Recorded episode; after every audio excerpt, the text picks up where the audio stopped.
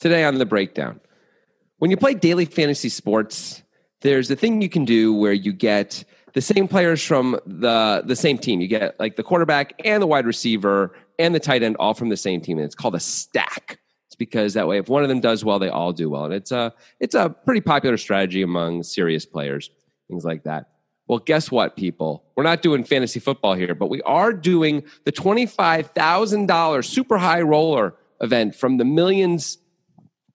Uh, I don't know where they were. They're somewhere in Russia. It's hard to know, but they're far away from wherever I'm recording. It's somewhere in North America, I see, actually. It's unclear. Canada, perhaps? Anyway. it's a big buy-in. There's almost three hundred thousand dollars up there for first place, and the table is, and this was the whole point of the opening, stacked. That's right. We've got our own stack of players here. Everybody's good. Everyone's a big name, pretty much. We have guys like Isildur. That's right. Viktor Blom is here. Neil Farrell is here. Chance Kornuth is here. Darren Elias here. Elias is here. Anthony Zinno is here. I could go on and on. I might. Victor Randon is here. It just keeps on coming. Actually, a guy who's going to be involved in this hand, Mark McConnell, is uh, is here. And he, if you remember him from a breakdown from a few years ago, he's one of the most insane players I've ever seen. He does absolutely nutty stuff, and uh, he brings a crazy image, which is going to play into this hand. So let's get into it right now on the breakdown with Grant Dennison and Jonathan Levy.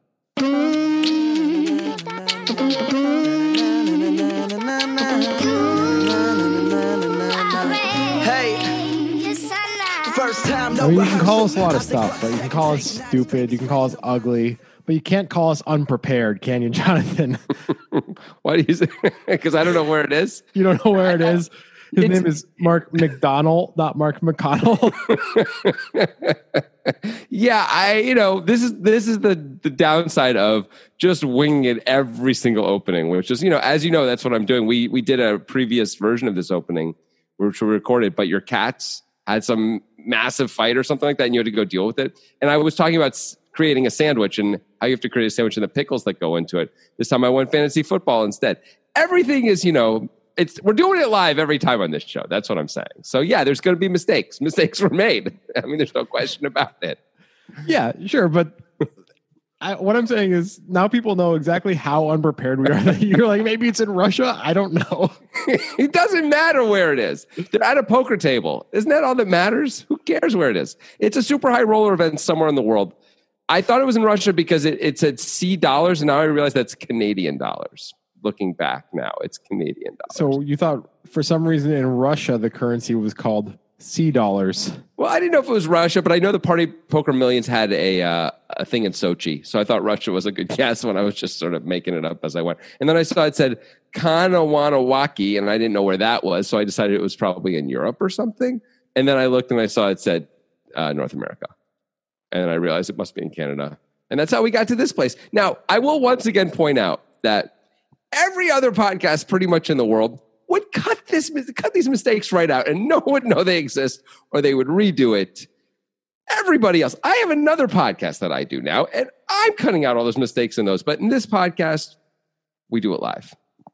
Yeah and that's where the secret spices come in. Exactly. the joy comes from. It's the it's the 57 herbs and spices that uh, makes it all sing yes and uh, clearly and the world could I mean, probably learn a lesson from what you said about how it's a poker table and doesn't matter where it is yeah, ex- thank you, Grant. You know, we're all just poker tables, and it doesn't matter where we are, right? That's the lesson. We're all poker tables.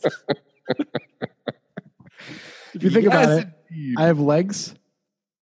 You have legs? Yes, yeah. you do. Yes, you do have legs, Grant. I have hair. Yes, you do. Not everyone has legs, though, and maybe that's, that's a little offensive that you that, said. That might be. I also have hair, which not everybody has. Nope. And Although most people have hair somewhere. The felt can be the hair what is happening now? the felt can be the hair. You're We're saying, all poker tables. Do you understand? Think about it from a universal humanity point of view, okay? It's about giving to each other and taking from the weak. That's, that's, poker, uh, right? Was that Bertrand Russell who said that? What'd you say? Was, was that Bertrand Russell who said that? I don't know who Bertrand Russell is, but he sounds like a cool dude one of the great philosophers of all yeah, time. Yeah, blah, blah, blah. Great philosopher, this. Socrates, Eris, Eris, Eris Nerdle. I don't know anyone's name. It's all the same to me. I'm busy talking about everyone is a is a piece of furniture, and you're over here, you know, invoking the the greats, and I don't know why. See, You're in the presence of greatness. You're showing the world right now why we have problems in the world today. You I know the you- eighth, you know the eighth man off the bench on the Utah Jazz, but you don't know who Socrates is, man. I don't know what any of that meant. The eighth man off the bench on the Utah Jazz. What does that have to do with knowing who Socrates is? This is why this is a problem. Anyway, let's Okay. let's move along away Woo. from this. It's quarantine living, people. This is this is what happens when you're all by yourself for for a really long time. You lose your head a little bit, and that's that's me. I'm all by myself.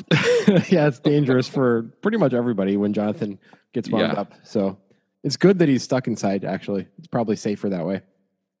For some, But for I don't know if microbes. players are safe at the stacked table. Oh, it is. It is. flying.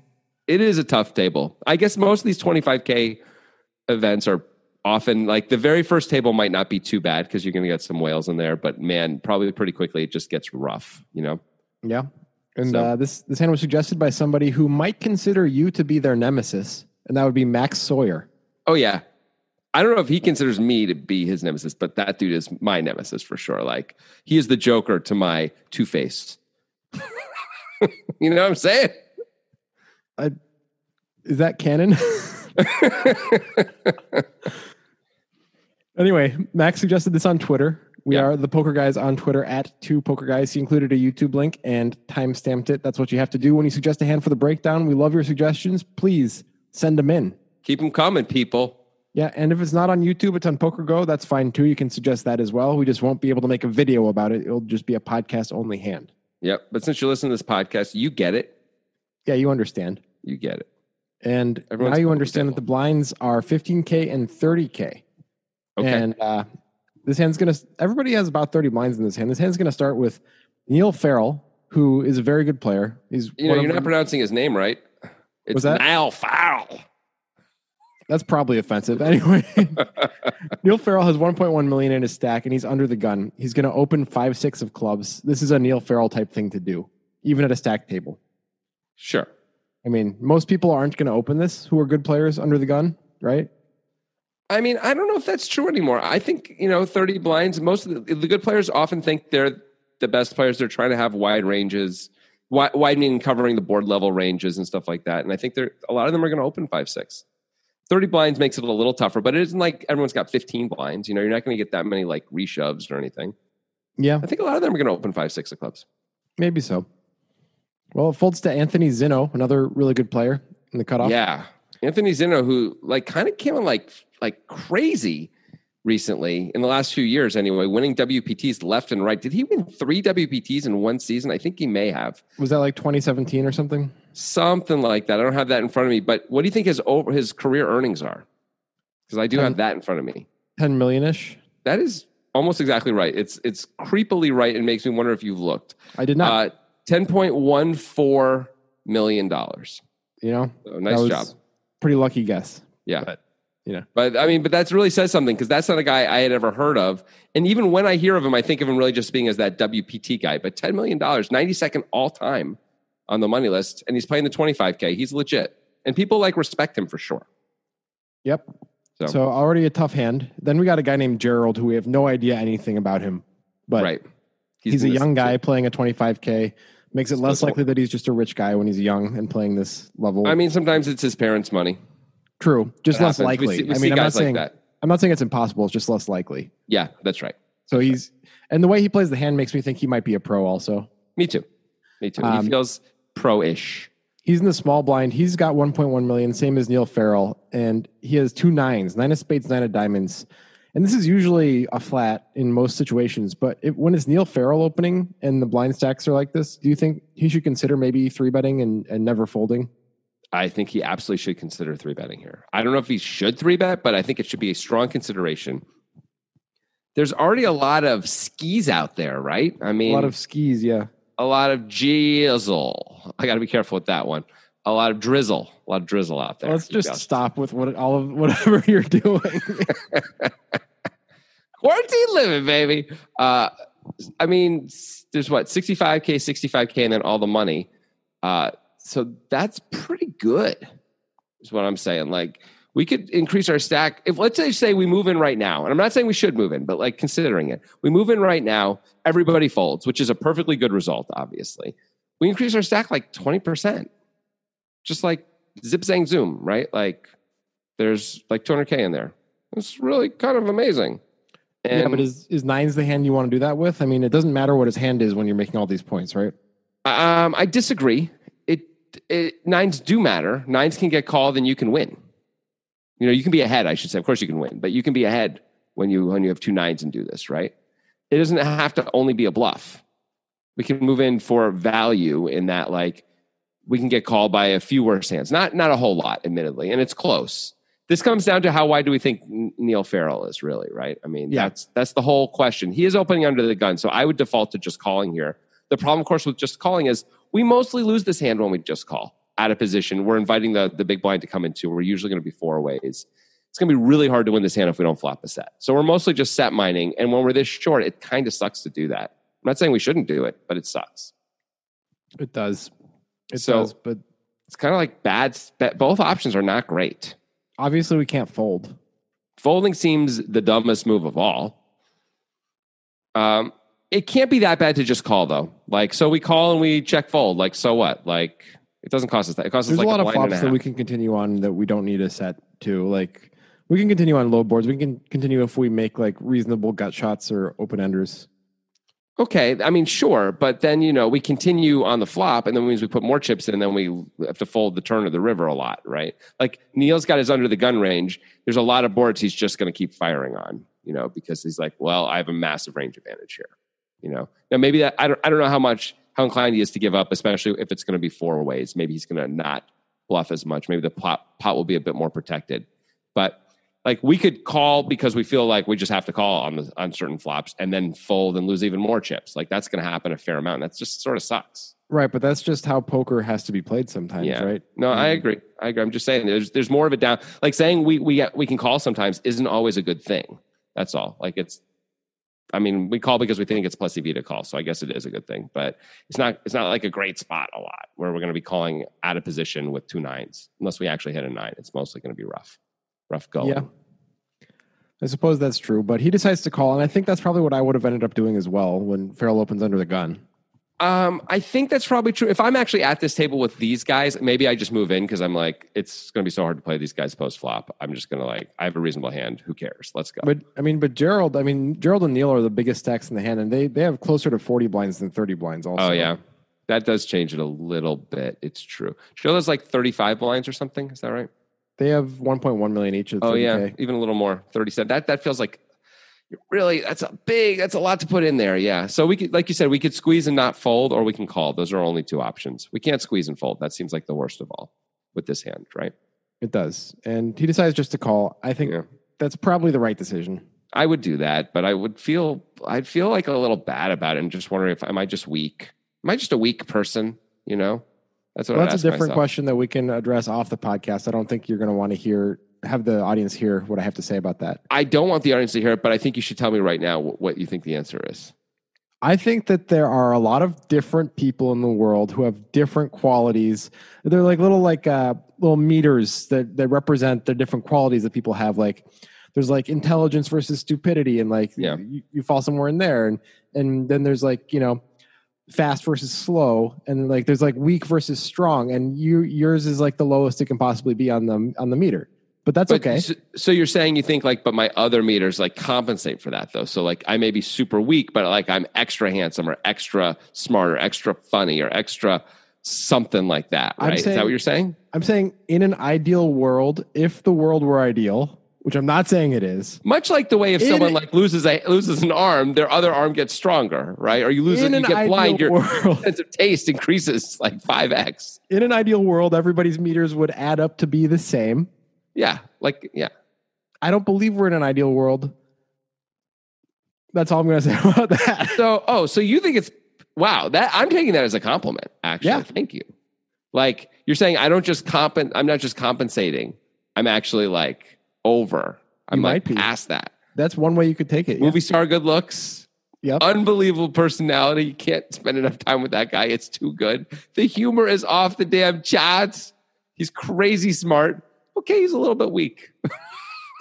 That's a guy I want to know. That sounds like Elon Musk, except handsomer and funnier and probably a little smarter. All right. You know what? I'm glad we did this publicly. This feels good. That is one way to take it. All right. So anyway, Gerald decides to call.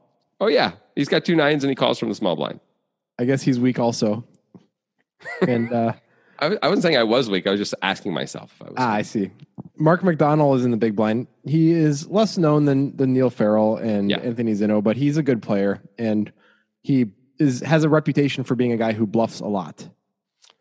Yes, he bluffs so much that when he got check raised back in the Australian uh, Aussie Millions back in the day in the main event with like four left or five left, he had like bottom pair. He had like six. He'd open six twos under the gun or something. No, it was six. It was six four of spades. I remember this. And Okay. like he flopped. A, he flopped a six. Got check raised and and called, and the board was like not a great board. It wasn't ace like a, oh super wet, you know.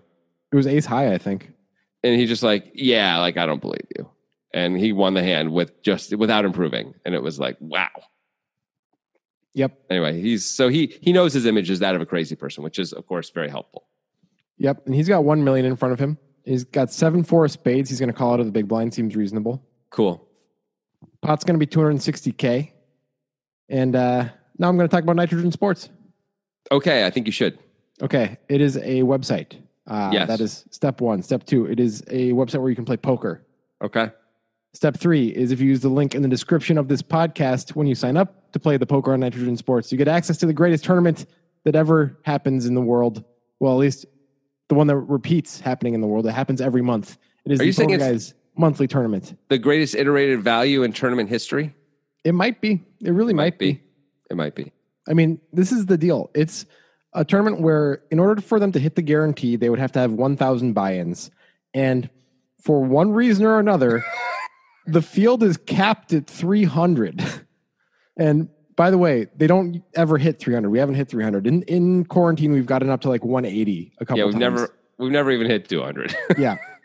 so that means that there is just an 80 plus percent overlay just sitting there. It means you can be the worst player that you have ever met and know it and enter this tournament. And you're probably, you have to be plus EV still, just with the overlay, right? You just have to be. I would think so. I would think also since you listen to this podcast, you are not the worst player you've ever met. It seems incredibly unlikely that you are, unless you accidentally, you know, found this podcast just now, because otherwise you just can't be the worst player you've ever met. You you're better than a lot of people. You almost have to be by by uh, you know by by the laws of nature. Basically, this is it's, it's an unbelievable spot. It's crazy not to play it. Everyone should be playing it. It costs less than a dollar. The overlay is incredible. Free money. Why would why wouldn't you do it? You've got to use the link. Also, we've been running these uh, special tournaments on Nitrogen that are mimicking uh, our local po- poker club in Portland during quarantine, and they've been a lot of fun. They're running every day, uh, noon and 7 p.m. Pacific time is when they start. They're like a $40 buy in on the noon weekdays, and the weekend we get a little bigger one with $125 buy in on Saturday. And they're really fun. We've been having a good time. The structures are incredible for online poker. The structures are like pl- uh, ridiculous for online poker. Um, for the Saturday and Sunday noon tournaments, which are the big ones, which are like $125 buy-in, uh, the equivalent of anyway, because of course it's in Bitcoin. It's 30 minute levels, and the structures are slow moving. Also in terms of like how they progress, and so like we got when we were playing uh like six handed i think we were all like like the the the lowest stack was like 45 blinds which you just never get to when i say six handed i mean six handed at the final table like you just never have that it's always everyone's short everyone's like oh we made a deal because no no one had more than seven blinds or no one had more than 15 blinds and instead it's like oh no like we were three handed and you know it's like 60 blinds 70 blinds 80 blinds it's it's really cool Yep. So now is a great time to get on Nitrogen. Use the link. Don't be All a dink So the pot's 260k, and uh, I'm going to remind you of the player's hands because the only hand that's not going to connect with his flop at all is Anthony Zinno's. He has king jack of clubs, Yeah. but Neil Farrell's got five six of clubs. Mark McDonald has seven four of spades, and Gerald has two nines. And uh, the flop is four five six rainbow, four of diamonds, five of hearts, six of spades. So top two for Neil Farrell, bottom pair and an open ender for McDonald, and an over pair for Gerald. And this is one of those flops that you were talking about that like you almost don't want to see as Gerald, but you are kind of happy to see when you have two I'm- nines in this situation. I mean, we're just like, well, this is one of those flops where, we're, yeah, like we're just gonna have to put some chips in almost always and see what happens. I don't know. You're almost hoping that like Farrell continues and Zinno raises so you can be like, okay, I fold, you know. Um, that would be one of the one of the good outcomes. I get. I don't. I, yeah, I guess you're right because because we we have to focus Farrell. Um, or like Farrell continues, we call, and then like the big blind shoves or something like that, and then we can like, and then Farrell folds, so we can call. You know what I mean? And it's like, all right, well, you can have a pair and an open ender, or just a draw, or whatever. Like, it can't be that bad. Let's go. You know. Well, well, none of that happens. Here's what happens: everybody checks. So let's talk Huh. about this. Um, Yeah. Gerald and Mark McDonald, they both have hands that, if they decided to have a leading range on this board, they could lead, uh, but it would be unconventional for them to lead. Right? It's not that unusual to see them check. I mean, four ways, right? Or four ways. Yeah, and the board is i mean the board is four five six i think it's pretty it's not weird at all for someone to lead on this board Well, do you for think? one that, of the for, do sorry you think that either Gerald or Mark has a hand that should be leading on this board? um i think both of them have hands they they could be leading on this board i don't know about should probably some of the time they should be leading on these boards like they both have hands that they could in theory decide to go with right Yeah, I think Mark has more of a hand that he should lead on this board than than Gerald because you know Mark blocks bottom set and he has a hand that has equity against all of the hands that have him crushed. Whereas Gerald, when Gerald is crushed, he's really really crushed. You know. That is absolutely correct. That is very true, and and I I agree with you as a result.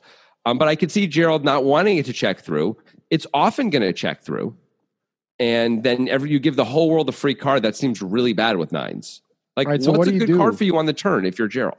I mean, Besides a if- nine, That's fair, but what do you do if you're Gerald and you bet and Neil raises? um, we may have to fold. What do you do if Neil calls and the turns a deuce? We probably check.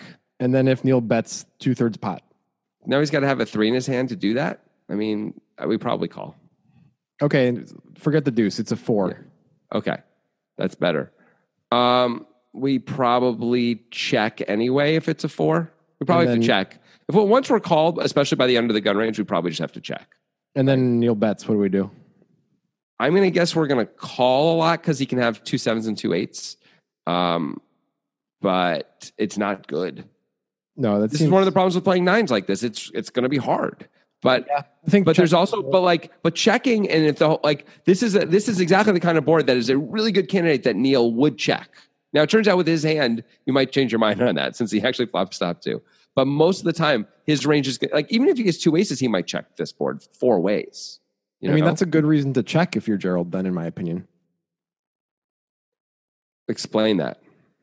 because it makes it easier to play on the on the turn. And like we might we actually get to see the turn most of the time. Like it, it- Zinno's if Zinno bets we can call and see see what neil does. If Zinno doesn't bet then we know what cards are part of neil's range that we're worried about. And like sure all the overcards are bad but we've only put two blinds in this pot. It's not a huge deal. Okay, counterpoint. Almost every card in the turn is bad for us when we're four ways. It's like really hard to come up with a card that isn't a nine that we feel good about coming on the turn. Like really, a deuce, okay, but there's four to a straight. A three, now there's four to a straight. Four, five, or six pairs the board. A seven, there's four to a straight. An eight, there's four to a straight. A nine, okay, that's a good card. Every other card is an overcard. Like literally any card but a nine is problematic four ways. i think So giving I- everyone a free, I don't think checking through is a good outcome for us. I think it's not so bad. I mean, like I think it. All these decisions with nines are like trying to find the lesser evil because Yeah. they're they're all tough. Yeah. But I feel like leading is like overvaluing equity denial at this point, and like it's, it's definitely feels like a minus EV. Like those chips are minus EV for us right there. I mean, dude, whatever we're doing, as you're saying, is minus EV. So like Yeah. checking is also minus EV, even though technically, you know, whatever. But like, like we're giving away equity by checking too. I think I think the lesser evil is probably leading here, um, with the hope of taking it down right now and then figuring it out if we get raised, like based on our opponents. you know, and if we get called again based on our opponents, we're gonna have to make some decisions, and that sucks. But that's the deal. I, I don't think we can give the whole world a free card here. I feel a lot more Really comfortable concerned about checking. I feel I just feel a lot more comfortable checking and like being willing to check fold on bad turns. It seems like we don't need to put ourselves in that position. And let me ask you, if you actually were in this spot, would you lead? I don't know. I'm not sure. Have you ever in a spot Yes. like this Yeah. with nines, with a hand like nines? Um, yeah, I have. Um, I, but I don't, but not often. Certainly not often. But I'm trying to lead more. By the way, I feel like leading is good and not done enough, and especially when it looks like the board is often going to check the the hand's going to check through on the on a particular street. And I have a hand that I wouldn't want. I wouldn't want it to check through if I was like if I was on the button and everyone checked to me. Would I check? No. So, I mean, I know it's a slightly different situation. We have a lot more data on the button, but still, like it's going to be tough no matter what. And I- think leading might be the lesser of two evils here. Yeah, I disagree. I go the other way. I mean, Yeah. Are you imagining leading against good players or bad players when you're imagining leading? Like, imagine if it was like me and and Max Young and like these are Portland players and, and I would feel better about leading against you guys, I think, than against leading against bad players. But we're we're more likely to give you false information than the bad players. Right. So I can play my hand more for its value against you guys. Against bad players, I'm often they're going to play more face up anyway, and I can like make better decisions just by checking and seeing what they do. If you're going to give false information, me checking isn't going to help me that much. Um, but by me, by you actually putting chips in the pot, like I can deny equity. That's something positive that's happening here. I, I'm I'm just I'm a little worried about the range that you're getting action from in general. I'm me too. Me too. It's problematic. No question about it. But we could also sort of look at the pot and look at our, our hand and say, like, maybe I'm just going to have to go broke here. Uh, you know, I mean, not every time, depending on the action, but maybe I'm just going to have to go broke against some of these players, you know? Like, like, you know, because like if someone has two sevens, they might decide to put pressure on me. If someone has seven four suited, they might des- or six seven suited, they might decide to put pressure on me. You know, I mean, are we are we going with it if McDonald raises if we lead? I don't know. Um, McDonald is maybe the guy who we're.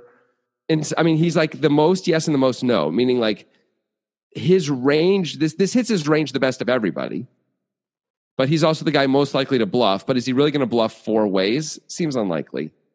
I feel like So- you have to throw it away, even though he's got a bluffy image. Like this, the story is too good it, that it, it, probably is true. It is a really good story, um, and he would probably call with like his one pair and straight draws, so Most he probably wouldn't feel the need to raise them. You know, maybe his exact hand is different because it's the bottom pair. But I'm thinking like if he has like seven six, sorry, uh, yeah, seven six. So he has top pair and an open ender. He's probably just going to call with that if we bet, right? He's probably unlikely to go crazy.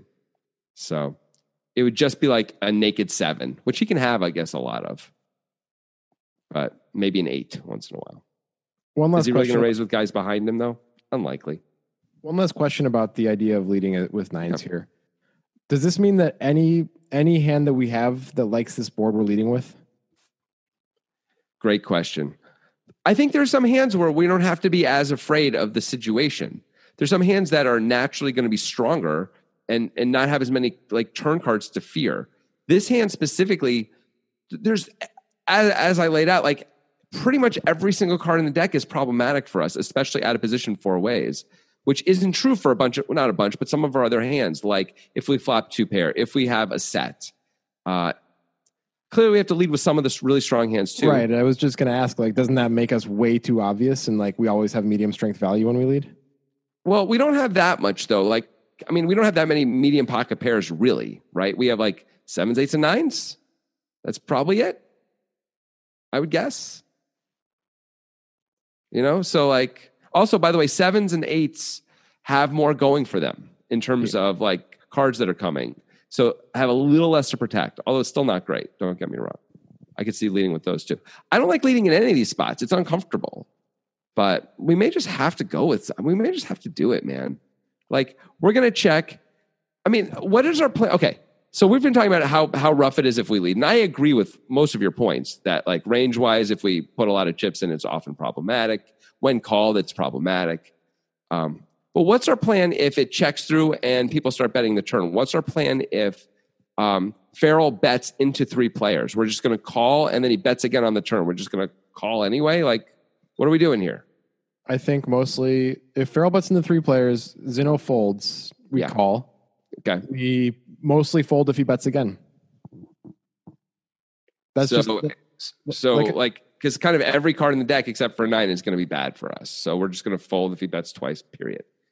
So that I mean, he that bet seems into- problematic. maybe we can call against Niall Farrell specifically, but mostly I would default towards folding the second Yeah. bet. And this is like the Ed Miller book, right? That you that you love. Like you have to have some hands that you call the flop with and fold the turn with. You just have to, or else you're not playing balanced good poker. Sure. Okay. But situationally, we can put ourselves not in this position, which is kind of cool. Like, isn't that nice? I like this position better than the leading position. I understand that. But I guess I'm not convinced that, that that one is clearly better than the other. I know you are, but I think I wonder at least if you just have a default to really like how often do you donk? Like, Not that you don't often. really donk in multi-way pots, right?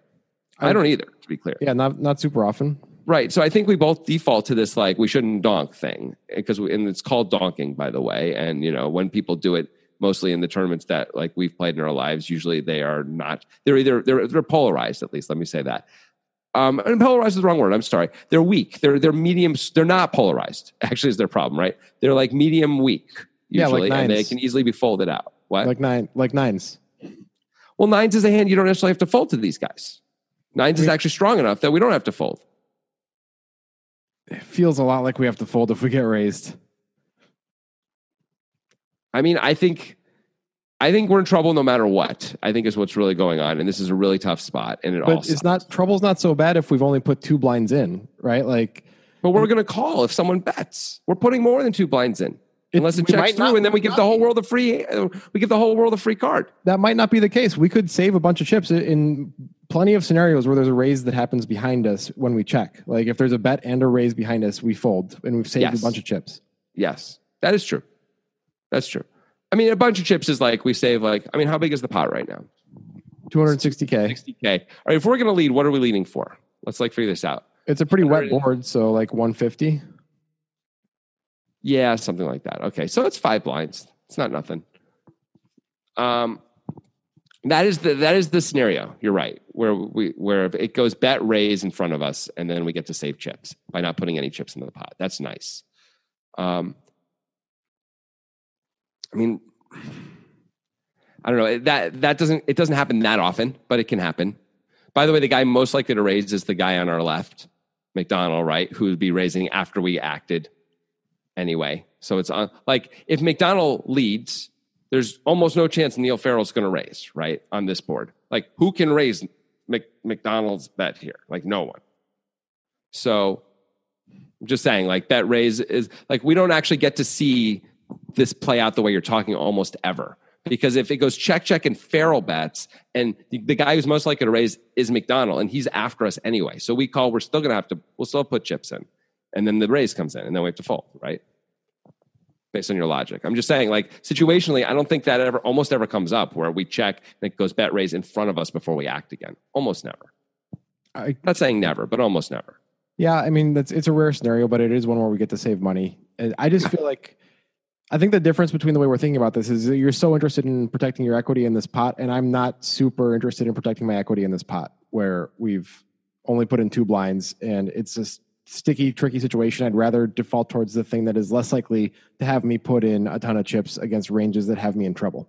Well, we don't have to put in a ton of chips, right? We can just put in some chips and make decisions after we put in some chips. This is Right, why I asked you the question about the good players thing, because like if you get raised, this is a garbage spot. You hate your life, right? When you lead, and only because it's good players. If it's bad players, you it's an easy fold most of the time. Right. Okay, good. Yeah, see that's why I don't I see against bad players it's it's um it's super straightforward. I'll give you that. Right? Against good players we, we probably have to default more to calling because if we get raised, not just auto fold. Which seems bad. Like I feel like we're getting crushed by range. Like it's just not a good scenario. It's not a great scenario. I agree. I agree. If we're planning on check calling anyway, though, can it really be that we're we're not getting raised very often? Like there's just not that much post flop raising, especially in a four way pot. There just isn't. Now, I don't know. and so I don't know. I mean, I, I admit I don't have good plans for this hand in this spot. This is a very difficult spot, no matter what. Partially because we engineered this by calling pre-flop instead of putting in the squeeze. But I understand why we did that too, and I would probably default to doing that. But this is sort of that like I'm going to play a pretty good hand in a very passive, weak way and throw it away most of the time, and it sort of sucks. Yeah, that's how you have to play some hands sometimes. I mean, I I know it sucks, but I think I feel like there's no way around it from time to time. Well, it'd be cool to like figure out ways around it, though, right? And But leading is I- not that, right? I mean, like we're still going to play it. I'm wondering though if donking here is a way around this, where we can, if we make more chips in the long run, even though yes, there's some sticky situations, and maybe we're gonna have to fold and lose some chips sometimes. If we make more chips in the long run by leading here rather than checking, because that's the only real question. It isn't like how bad are the situations. It's like if we make reasonable decisions, what gets us more chips in the long run? I don't know the answer to this question. To be clear. I think we're in a minus EV spot, like you were saying before. So I think the bigger question is what loses us fewer chips in the long run. fair enough. I mean, that's really sort of the same question, right? It right, just- but but the framing matters. It does matter to to how we understand the hand and, and understand what we're trying to accomplish Okay. here. That's fair. Um, yeah. So, I mean, we obviously win the pot way, way, way more often every time we lead, clearly, right? Yeah. Then check. Um, but we also lose more chips when we lead, clearly, right? So I don't know how to figure this out. There's no way to know, really. We can argue about this clearly for a very long time. Yep. We could keep going. Um, I'd be curious what, what y'all think about this, you listeners. Uh, do you do you like the idea of ever leading here? Are we are you always checking? Are you checking your entire range? By the way, what forget about your entire range. Grant, what hands do you want to lead, if any? If I'm leading, I want to lead draws and super strong hands, like and not all of them either. Just like I'll pick some, maybe like uh, bottom and middle set, um, and and then like sevens that also have backdoor flush draws. Hmm. I think that's not balanced. I think that's problematic balance wise. I think you I, just I'm just hearing just this is just off the top of my head, but I think you should probably do. I think the seven is the seven part of it is your problem. If um, your problem, as if I, you know, whatever. This is my opinion, I guess. I think I'd rather be doing like an eight rather than a seven. So I have a gutter um, that a, a hand that I can very comfortably and easily throw away is what I'm saying, um, versus the sets that I'm never throwing away. Like the seven with a back door is like a little more in the middle and actually can really comfortably call. I think. Like the eight is a hand you're rarely going to call. So like that's why I like leading it sometimes, not all the time, but like a little bit. If that would be in my leading range, I guess. Okay, I mean that's that's fine with me too. Yeah, I'm just I'm just thinking about balance with this, but um, yeah, that's definitely a more polarized range, and I like doing polarized ranges. You know, in the spots like this. Having said all of this, I mean, like Um, this is not necessarily the case or true that that this it's always indicative of a bad player, but like throughout my poker playing career, when a bad player leads into me, I'm like, oh, it's like a medium strength hand, like middle pair type thing, and it's easy to play against, and it kind of irks me to to put those hands in my leading range when people are going to make assumptions that are correct about it, like it because it's really easy to play against if they're making a, a correct assumption about it. Okay, but if you're playing, okay, but think of this: we're all playing at the table. You, me, our friend Mitch Towner, who won the uh, Monster Stack, Max Young, who's probably the best tournament player in the Portland area, most successful, certainly, um, except for Ali, who's you know definitely the most successful. Uh, and one of us leads on this board. Are you assuming it's it's what it, it's two nines? You're not assuming it's two nines, right? Like it's a polarized range usually, right? Yeah, Like it's not it's not so obvious or easy to play against. I suppose we should move past this. Yeah, we should- really should. I tried a while ago, and then then I asked the question. I got us right back in it. It's my All right. So Gerald checks. That's oh, oh, it feels so good. all of this, the first, all we've done is the flop came out and a guy checked. yep. It's so deep into the show, but okay. See, I'd rather I'd rather lead with a hand like McDonald's where we get to protect equity and we have so many more opportunities. Like, and we go with it if we get raised. We just go I completely understand that. Uh, I get that. We could decide to go with Gerald's also, um, but I understand what you're saying. Anyway, McDonald doesn't decide to lead either, which is interesting because That is- it feels like a spot where maybe he should lead because one, he gets to protect his equity. Two, he can go with it and feel totally fine about that. Three, he blocks the nuts. Four, he's the guy most likely to have the nuts or a straight of any kind, it's like pretty good. It's a pretty good spot. This is a pretty darn good spot. I would, I think he should lead here. I think much more, much more clearly. I'm with you, much more clearly than Gerald for all the reasons you just said. Uh, he can handle action. If Farrell has two aces, it's fine. Like we have reasonable equity, especially with all the dead money in the pot anyway. Um, I mean, we're way behind. Well, way behind behind's not true. We're behind. Yeah. We're like 42% or something like that, right? That's okay. Yeah, it's not so bad. And, you know, we're going to get fold sometimes. This is another one of those spots where every time we improve, it may be hard to get action. So I like I like doing it for that. And as you said, we block the nuts. This is definitely a better leading hand than nines. Like this is a much easier hand to play. By the way, we also have a backdoor flush draw as like a super ripcord. That's cool. Yeah. But he decides to check. I think I actually do think a lead is a better play there for mm-hmm. McDonald. Now, well, maybe he's going to check. Maybe he's planning on check raising. this is something now the next action is the thing you'll never see in a game where there aren't really really good players niall farrell who flopped top two on this board a vulnerable top two checks Yeah. and that is because he knows how to play poker and he understands that this is a board based check he's supposed to pretty much check this board 100% of the time It'd be. It's. I mean, if he bets, what is he repping? Seven seven yeah a set. yeah Like that's kind of it, right? Seven eight suited once in a while. Like there's just not much value there. So he's like, yeah, he's checking this almost always, if not always. Yeah When we see And- when you see him checking this hand, it feels like he's just 100 percent checking this. yeah this is like maybe the most vulnerable good hand you could have unless he can Yep. have four five maybe he can have four five suited too I, I, I would guess he can, but sure, still. So yeah, I mean, I I get why he's checking. I don't want to do it. I really want to bet this hand. You know, I would want to bet it for sure. I would be like, doesn't Gerald like Gerald call from the small blind? He has some medium pocket pairs that connect reasonably well here. Um, I guess there's some sets though too, although I blocked those, so it's not as bad. Um, Zinno uh, on the button can absolutely have like eights and nines, maybe even tens. You know, there's like eights, nines, and tens are out there. We Yeah. can try and get value from those and also eliminate some of the competition.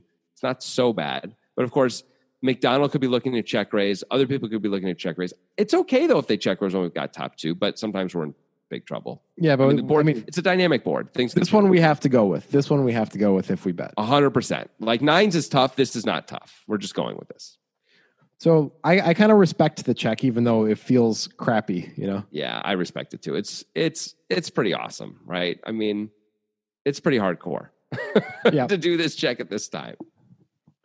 even despite like we, we were talking about how McDonald has a bluffy reputation. Farrell might have an even bluffier reputation, by the way.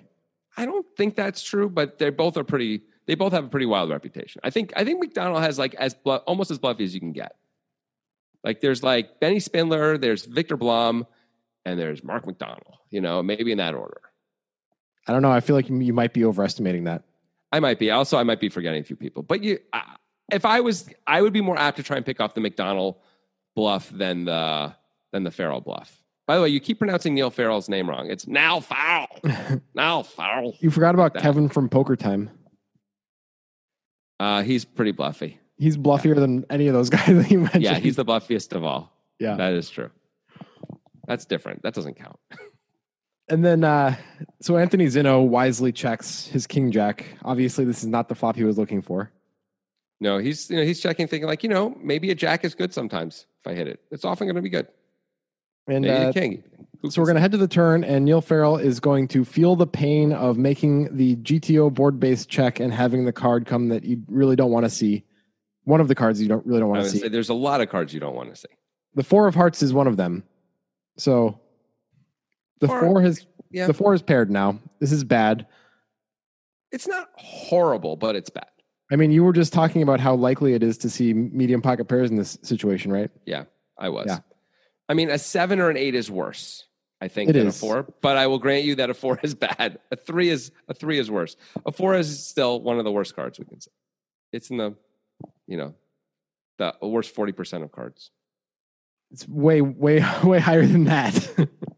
I don't know. There's a lot of sevens and eights and threes, man. Maybe deuces even. Those are all. Those are all worse. okay. Right. Well, that there's only 13 cards. If we if we say sevens, eights, deuces, and threes, that's that's almost a third of the deck right there. Mm, it's not. It's not. I don't count. I don't count the deuce of spades or the seven of clubs. Oh, sick. Yeah. And it is prejudice, and I don't apologize for it. Wow. Yeah. At least you're out there with it. Anyway, so what this respect that. means is not only that Niall Farrell hates his life, but that Gerald now has two pair and is beating Niall Farrell, but Mark McDonald has trips and is beating Gerald. Yes. McConnell's like, well, I was probably, when it checks through, I'm winning sometimes anyway. I don't know about probably winning, but I'm like winning a fair amount anyway. And then when the four comes, I'm winning almost always. So that's cool. Not always, but almost always. It's got to So- feel nice. Do you think Gerald should bet now? I think it's completely reasonable for Gerald to bet now. Yep. I feel a lot better about betting now than I did about leading before Because the four paired? because we saw everybody check through. I mean, it was almost always going to check through. Okay, but we also the four pairing is a, is one of the good cards. Like, sure, It's trips true. gets there, but it's it's a genuine, generally good card. I think it's one of the best cards in the deck for us that isn't a nine. It may be the best card in the deck for us that isn't a nine. Turns out it's death, but still, we can't know that. Like, Well, we I were think it's losing better already than on the pretty much anything else. we were losing already on the flop anyway, so it's just we're losing in a different way now. Yeah, that's right. So he bets. He bets 160k. I think that's totally fine and cool. Yeah. What do you think Mark McDonald should do? Obviously, the options being raise or call. Yeah, I think he should probably just call here. He doesn't really have anything to be afraid of, right? Like all the straightening cards are good for him. If a seven comes, he makes a full house. He often has the best hand. If he raises, he may lose. I mean, it's going to be hard for a guy like with two nines to call when he when McConnell raises four ways. There's maybe deep- maybe Gerald calls anyway because it's Mc, McDonald, but I call them McConnell, but McDonald. Um, but I would be worried like how much your bluffy reputation really comes into play in this spot when we're when we're multi-way, you know. So I, I like a call a little better than a raise. We also don't have a great kicker with our hand anyway. I think a call's I think a call's best. I think so too. I mean, Often we're way, way, way ahead of the table here, and they can't catch up. Not always, but often. So also, I don't good. mind calling and then just calling on on a lot of different rivers because Gerald certainly has full houses in his range. Absolutely, uh, or and straights. Yeah. like but Although- ace four suited, five four suited, Yep. you know, seven eight suited. These are all things he can absolutely have. Pocket Yep. fives, pocket sixes. So Mark does call, and now now Niall Farrell's in a spot that really sucks. Like, what do you do here? I it feels like you kind of have to call because you have outs against almost everything, and it you're closing the action effectively because Zinno would have probably bet anything of value on the flop, right? I mean, if Zinno somehow has ace four suited, he might have checked it, but that's Maybe he would have. right? Um, so we don't have too much to worry about there. There's like two combos of that exactly from our point of view as uh, Farrell. I think we have to call. Like Gerald could just be taking a shot. McConnell could have a draw or even just a six or a five and be calling. We can definitely have the best hand. As you said, we can improve and almost always be ahead. We're only losing to pocket fours then if we improve, right? Yeah. So it seems to me like we just are going to have to call here. It's not that expensive. Right, but we are in the nightmare scenario where the guys do have kind of what it looks like they have based on their positions. I mean, I don't think we should call again very often on the river. No, I agree. We certainly can't overcall the river. I don't think ever. Um, and probably not even like if if Gerald bets again on the river and we don't improve, we probably have to fold. We, we're really rooting for it to go check check, and we turn over a hand and get to win. I mean, it's a lot, but we probably have to call anyway. Yeah, I think we do. Yeah. So he does. He calls and probably hates his life a little bit. I mean, if that's all it takes to hate his life, then maybe he should make some changes. Well, I will tell him that you said that next time we have a chat. What what if you were going to say his first name? How would you say it? Neil, See, that's the problem right there. Maybe that's why he hates his life so much. that's, I have I have a powerful effect on him, I guess. Uh, apparently, so does just putting 160,000 tournament units into the pot on the turn when he might be ahead. Apparently, that also has a powerful effect on his life. This guy's pretty emotional. Sounds it seems like it. Anyway, chill. Zinno folds makes sense. Okay. Pot's 740k. Yeah. The river is a pretty good one for old Mark Mark McDonald. If he was worried at all, he's not anymore because he makes quads. It is the four of clubs. That's the nuts. Yep. So Cashews. yes, the cashews. All right. I think the most interesting question here is what should Gerald do? Yeah. Well, this is a good card for Gerald, right? Not a bad card for Gerald. Because it doesn't improve any hands that would have been behind him. And if he was ahead, he's still ahead. He actually does beat, he now takes the lead against a few hands that are almost never there, admittedly, like straights. He now takes the lead against a straight. You don't really expect a straight to be there. Like you'd expect McDonald to have bet a straight on the flop or to raise a straight on the turn, like almost Yeah. always. So it, it probably doesn't actually matter. But I think we should bet trying to get value out of a six or a five or pocket sevens or pocket eights. Like those hands are out there. We're going to be check calling anyway. If there's if like somehow Farrell actually has queens here, which clearly he can have, um, and it checks to him and he bets, we were going to lose that bet. We lose that bet by check calling or by betting. We should be trying to get value from the slightly worse hands. I okay. Which are I'm gonna to have to. I'm gonna have to question that a little bit because that's what we Good. do here on this podcast. Yeah. If if we bet, and uh, spoiler alert, Gerald is gonna bet. He's gonna bet 480k. Me and Gerald, man, we're on the same page sometimes. So if Mark McDonald has six nine here, Yeah. you think he's gonna call? I don't know. It's it's tough for him to call with with Niall behind him. Yeah, I mean that's that's a fold, right? I, I mean Gerald bet twice on this Yeah, board. and I, th- I think he's supposed to fold, but then but Niall has something. And Yeah, so if he- McDonald if McDonald folds, Niall is going to have to call a fair amount, right? All right, so let me just. I just want to make it explicit. I, I believe that McDonald is never calling with a worse hand. McDonald only so far. Would Okay. you agree?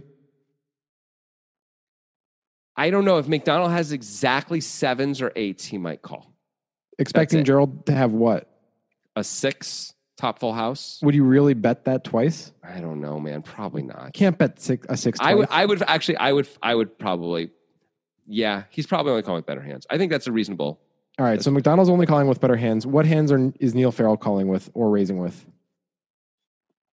Well, he's only raising with quads and bluffs. Yep. Right. So that's good. Yep. Uh, like if he has pocket aces, he's just calling, right? Yep. Why would he? He would be very problematic. Forget forget I said raise. What's he great. calling with? He's potentially calling with any five, any six, Really? set, pocket sevens, pocket eights. I mean. McDonald's in a worse spot than him, but Gerald did bet twice into two players. Still, it's still the same scenario. Uh huh. Like we we think Gerald has either a bluff or we're losing, right? With almost all of those hands that that Gerald can actually beat in real life. Yeah, I think that's right. And would Gerald bluff? Would you expect him to bluff here a lot? Um, I think it's possible. Like Gerald could. I wouldn't expect him. I would not expect him to bluff a lot. I mean, I mean, we don't know anything about this guy except this one hand, but I would not expect him to bluff a lot. Um, at the same point, if you don't think he's bluffing, then what are you calling with as Farrell? I mean, I think we're calling with like we have to make distribution based decisions Do in we? spots like this. Why? Why do we have to do that if you don't think he's bluffing? Well, th- because players might do something weird like bet nines here, like which is not really a bluff. I mean, I think you're. I think you're a little aware of what is actually happening and and designing a, a solution to that. If you don't like, do you think? Do you, do you just think Gerald shouldn't be betting nines? Yes. Okay, so if you don't think he should be betting nines, then why? Then why? Why do you think like? I, I guess if you don't think he should be betting nines, though, then, like, how can you make a case for calling with tens that you can't make the same case for calling with the six? I'm not saying necessarily he's going to call with tens, but he's going to make distribution based decisions. I'm not saying it's a complete Okay. disaster Okay, to, fair enough. to bet fair with enough. nines, but like, do you think it's? Pro- I'm asking if you think it's profitable. I my early conclusion is pretty strongly no. Like, not getting value out of McDonald for sure. That feels pretty clear. Right. And I think against Farrell, we're certainly losing money. What is your plan if we don't bet? If what happens, We check. Well, uh, okay. Someone bets. I mean, let's say Mc, McDonald bets. Farrell folds. I think we're probably calling, Okay. but we What's your might. plan? How about, okay. So I think I think we probably are calling also. Uh, if we check, McDonald checks, and Farrell bets.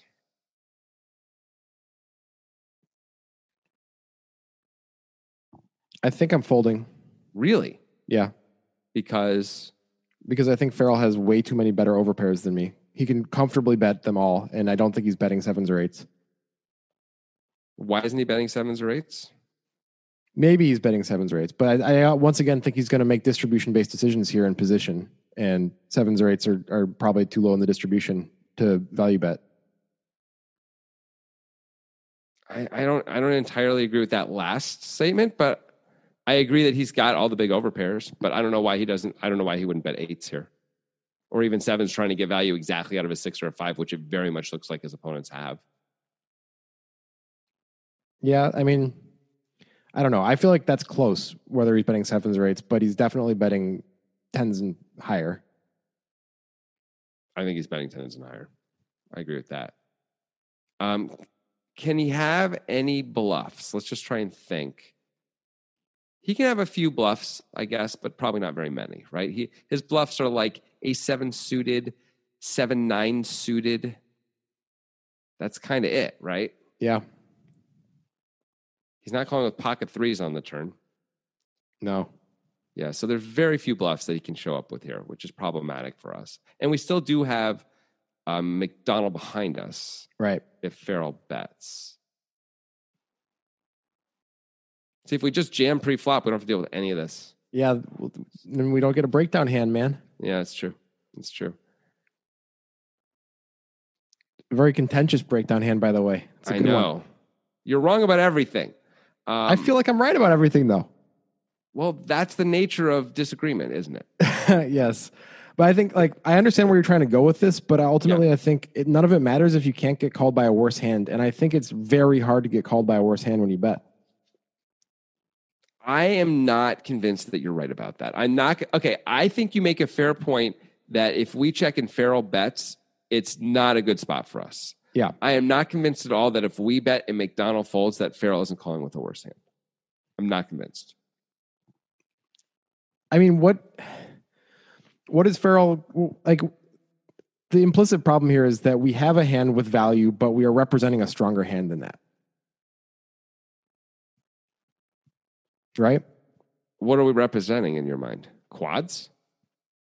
If Yeah, we're not representing quads quads, are- we're, represent, we're representing the we're representing the correct. This is this is the hand we're representing. Pretty I much. think it's like fives full, sixes full, and quads is what we're mostly repping when we bet twice. Huh. Well, I guess those are the strongest part of our hands. I'll give you that. But then the next thing down is pretty much pocket nines, right? Maybe maybe up to jacks, who knows? But like Yeah, maybe. um, still, it's just like based on our range and getting called in two spots on the turn. I just feel like this has to be minus EV.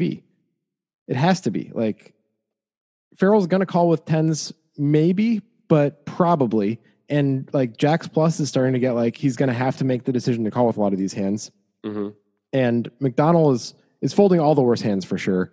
And if Farrell's only maybe calling with tens, I don't know about sevens and eights. Like it's starting to get really problematic. I mean, I assume Farrell's calling with sevens and eights. I disagree with you there. I understand we can talk about distribution, we can talk about these things. I think practically he's probably finding calls with those hands. Um, but you can make a really good counter argument to that, which is that's only two pocket pairs, and all the other ones. There's there's five more that are problematic for us. Let alone some weird stuff like sixes full, fives full, Yeah. quad fours. Which since he checked this flop with top two, I think he's checking with all of those things, and might decide to slow play the turn with. Yep. So, so that's problematic. I'll give you that. Um, I don't know, man. Like this is it's tough because one of the things about poker tournaments is this relentless tension between trying to protect your stack and trying to get extra value, right? Trying to get thin value. And like here we are. These are all spots like flop and river here are spots like turn we agree with, but flop and river of like how do I get value slash protect my stack the best? And what's more important in this spot? And you know, and these are hard questions to answer. And I don't think they're super obvious. I don't either, but I think first we have to ask a binary question, which is Yeah. is this a spot where I should try to get value? Because you don't have to try to get value in every situation where you might have the best hand. Correct. This would play a lot easier if we were in position, right? If we're on the Obviously, button- that's that's almost always the case. Yeah, like if we're on the button and they check to us, I think we should bet. You agree with that, right? Yeah. Yeah. Okay, good. Um, but we're not on the button. We have a lot less information. Uh, someone absolutely could be slow playing a big hand. Someone was slow playing a big hand, as it turns out. Actually, both guys were slow playing a big hand at different points. We were behind at all stages of this hand, as it turns out, except, Except for pre-flop. pre-flop when we could have raised. But I think what happened here is Yeah. Gerald prioritized making this easier to play versus like really thinking through all of these things that we're talking about, which is fair. I do that plenty of the time, but I think he kind of fucked it up. I think if he's going to try to make this hand easier to play, he should bet smaller. He should not be betting this size because you 'Cause- think because I check. think he's bordering on a game theory disaster when he sizes it like this. And Mm. even if the smaller bets are also game theory disasters, at least they're smaller. I think it comes down to a piece of, of data that we don't have, which is what's his image, right? If he's the bluffy guy, this is a way better bet. If he's not the bluffy guy, this is a. I think all your concerns really are legit, right? We haven't seen any. We have no reason to believe he's the bluffy guy based on what we've seen, but we've only seen this one hand, right? But if he also is sort of a crazy dude with a crazy rep, then he can do. Then he can get away with this kind of stuff and get value much more easily, right? He, he can get value more easily than if he's not the bluffy guy, but it's still a precarious situation, just situationally, no matter who you are. Okay, but if Viktor Blom is making these bets and you're Niall Farrell with two sevens, you're going to call. Yes, I think Right. You're going to call with the hand you have as well. You're going to call with six five for sure. You're like, Probably. I call. Do you win this time, Viktor? Let me know. I have no idea. You know, Probably. Just going to do that. So like, so so the so so it does come down to image to some degree, but in fairness, we have no reason to believe this guy has any kind of a crazy aggressive bluffy image. Certainly, he hasn't played this hand aggressively. Um, I know he bet turn and river, but still, it doesn't feel like the aggressive spot really would have been to um, pre-flop or even on the flop. I guess not on the flop because he didn't have an opportunity to like raise or anything like that, which would seem crazy. Don't get me wrong. Um, but like he hasn't done anything that feels like whack and like oh my god or anything close to that, right? So so so this this bet plays really well. I think if you're Viktor Blom, I like the bet if you're Viktor Blom or if you're Benny Spindler, maybe even Mark McDonald. But I think I agree with you sizing wise. This is really problematic. Do you think categorically it, you don't want to bet, or do you still want to bet? I think if we if we size down and we, maybe it's easier to get called by those worse hands, and we feel like we're going to check call a fair amount of we would check call a fair amount of small bets anyway. I think it's okay. Um, I don't categorically have a problem with it. Uh, I have a but but I think if we size it in a way that like pocket sevens and pocket eights are going to think a really long time and maybe you're just going to fold a lot, and like you said, pocket tens plus maybe some of those maybe I fold some of those out by accident, but most of those are going to call. That's that's problematic. Yeah. Well, yeah. So ultimately, I really don't like this play. It Yeah. turns my stomach. Yeah.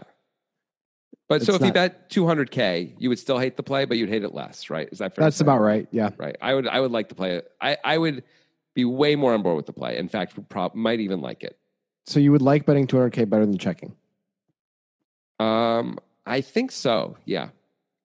Then you open up a whole new can of problems, which are is a metagame problem of like, do you always bet 200k in this spot? You have to only bet 200k when you have quads. Um. Well, I mean, no, we can we can sometimes bet 200k when we have quads, and sometimes a big big big when we have quads. You know, we don't have to do it any one way. But are we always betting 200k when we have nines then? What'd you say? But then we're always betting 200k when we have hands like nines. Mm, that's a fair point. Well, we don't have that many hands like nines, actually, right? We have We have sevens, nines, eights, and sevens, really. At best. sevens, eights, nines, tens, jacks are all possible. Yeah, that's true. We we definitely have a balance problem here, where we're going to have too many medium strength hands if we bet 200k, and we just don't we don't have super strong hands nearly enough, and we are going to want to go for big value once in a while, right? Yeah. Although it's hard to get value from almost anything if we go for big value, and Ye- right, I mean, yeah, really really hard. Like if we move in effectively move in we bet more than the pot what does farrell do with two queens? I don't know it's a tough spot for queens. he probably finds a call he probably just he probably just feels he has to call like he's going to use distribution and just call with queens Yeah. so, so like, I just, I, I just really prefer a check with this hand. yeah it's it's definitely easier to play as a check no question about it clearly right we get to see what everyone else does We can call or not. We get to see the sizing. Sometimes it's just going to check through and we just win, and that's fine. Often when it checks through and we win, we weren't going to get value anyway, which is your point, I think. Yeah. Right. Well, he does it. He bets. Yeah. He spits on my face and bets 480k into 740k. He's really trying to get called by a six or two sevens or two eights. All right. So another question for Mark McDonald, who's sitting there with the nuts, is with 850k in his stack, is is it more likely to get called by Gerald if I move in, or to get overcalled by Niall if I call? What is the more likely scenario? it seems to me very clearly the answer is you have to move in because Niall overcalling is tough. I, I guess Niall could have like two queens and make the overcall. Yeah, actually, that- I'm going to immediately disagree with you. I think I think it's a lot easier to get overcalled by Niall than to get called by Gerald if Gerald's a thinking player at all. Like, what does Mark move in with here? I mean, he should only be moving in with quads, you would Yeah. think, right? It's pretty face up. Yeah, Uh, but, you know, the guy just bet like more than half a stack. So you just think you might be able to get the rest of it. Maybe you can get called by sixes full and fives full, but I feel like those are the only hands you can get called by when you move in. What a disaster to just call, have Niall fold and, and uh, Gerald to have sixes full. Yeah, What a disaster. Also, d- does Farrell call with queens? If it goes back, call 480 and call. It's not automatic. it's not automatic. You're right. I don't know. I feel like aces, kings, queens are too under repped and too high in the distribution for Niall to fold. I mean, you figure you're beating McConnell almost always. You'd be wrong. McDonald, excuse me, almost always. Um, but you still have to beat the other guy who's repping pretty strong because of the Yeah. size. I guess. I mean, like ultimately, it's it's very hard to get called either way. Yeah. I think it's more likely to get overcalled by Niall than it is to get called by Gerald, assuming Gerald's not a bad player. If Gerald's a bad player and will call with hands like nines, then obviously That's moving in different. is the right play. Yeah, sure. If Gerald's like a really good thinking player, you're like, he's just always going to fold unless he has five fours, sixes full. Yeah. By the way, he's not going to love it there either, but he's Yeah, I mean, like some some guys are going to find a fold there. You know, like Davidi Yeah. Kitai might find a fold there. I mean, you've got two sixes, and you're like, I guess two sixes. You're just like, I just have to call with something, right? I can't only Yeah. call with quads uh, against this guy, even though how does he not have it? Yeah,